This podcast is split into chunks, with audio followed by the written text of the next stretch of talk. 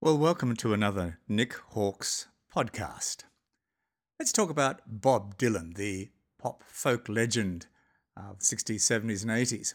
And he spoke once of a time when he crashed his 500cc Triumph motorbike in 1966. And he said that the accident caused him to withdraw from public life for a while.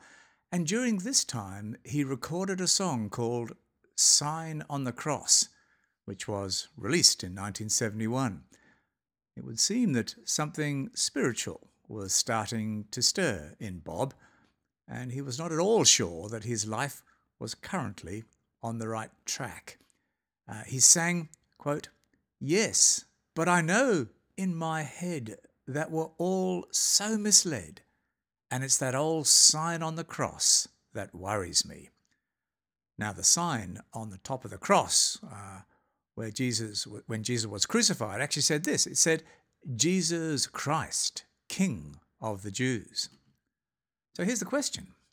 Is Jesus really king? Now, is the possibility that he might be, is that something that has ever worried you as well?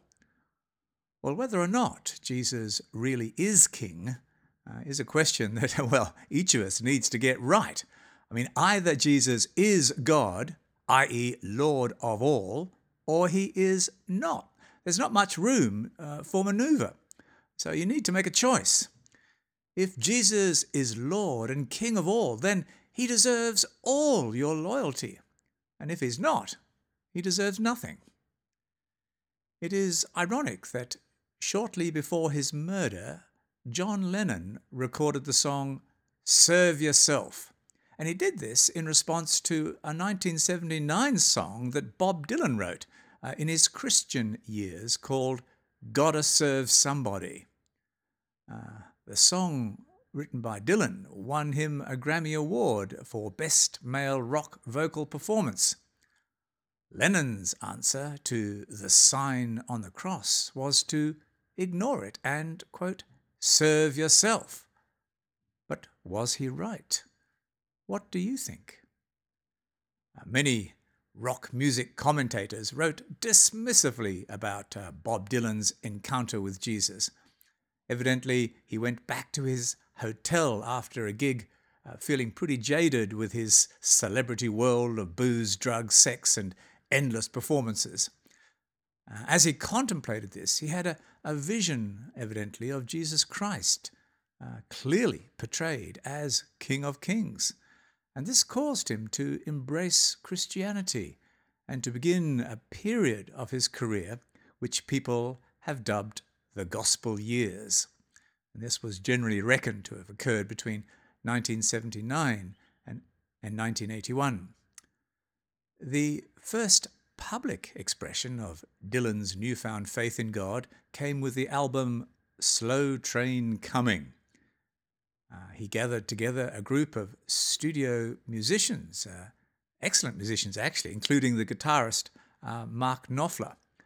And they produced a bunch of songs, including "Gotta Serve Somebody" and "When He Returns" and "Man Gave Names to All the Animals," that left no one in doubt about his faith. And his conversion infuriated many of his fans. According to music writer Michael Simmons, the reason for this was, quote, "Dylan represented free thinking, anti-establishment values, don't follow leaders. And here he was following the ultimate leader."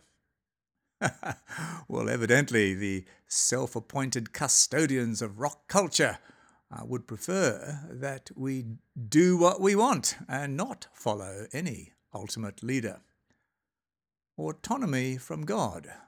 Throwing God's love and purpose in his face and living for self is one of the best descriptions of sin that I've ever heard. In reality, the desire to be our own God, to have nothing bigger than ourselves to believe in, is, well, pretty shallow, sterile, unfulfilling form of freedom, isn't it? It offers no ultimate good to hope for, no final resolution of evil, no forgiveness of sins, no purpose for existence, no hope for eternity, no godly transformation of character. It just offers the loneliness of being meaningless, temporary, and self-obsessed. It may be oh so trendy, but spurning the love of the ultimate leader comes at a terrible cost. It comes at the cost of truth, meaning, and hope. So please don't get sucked in by it. Instead, rebel against the convention of being anti-God and find your true meaning. I'm Nick Hawkes.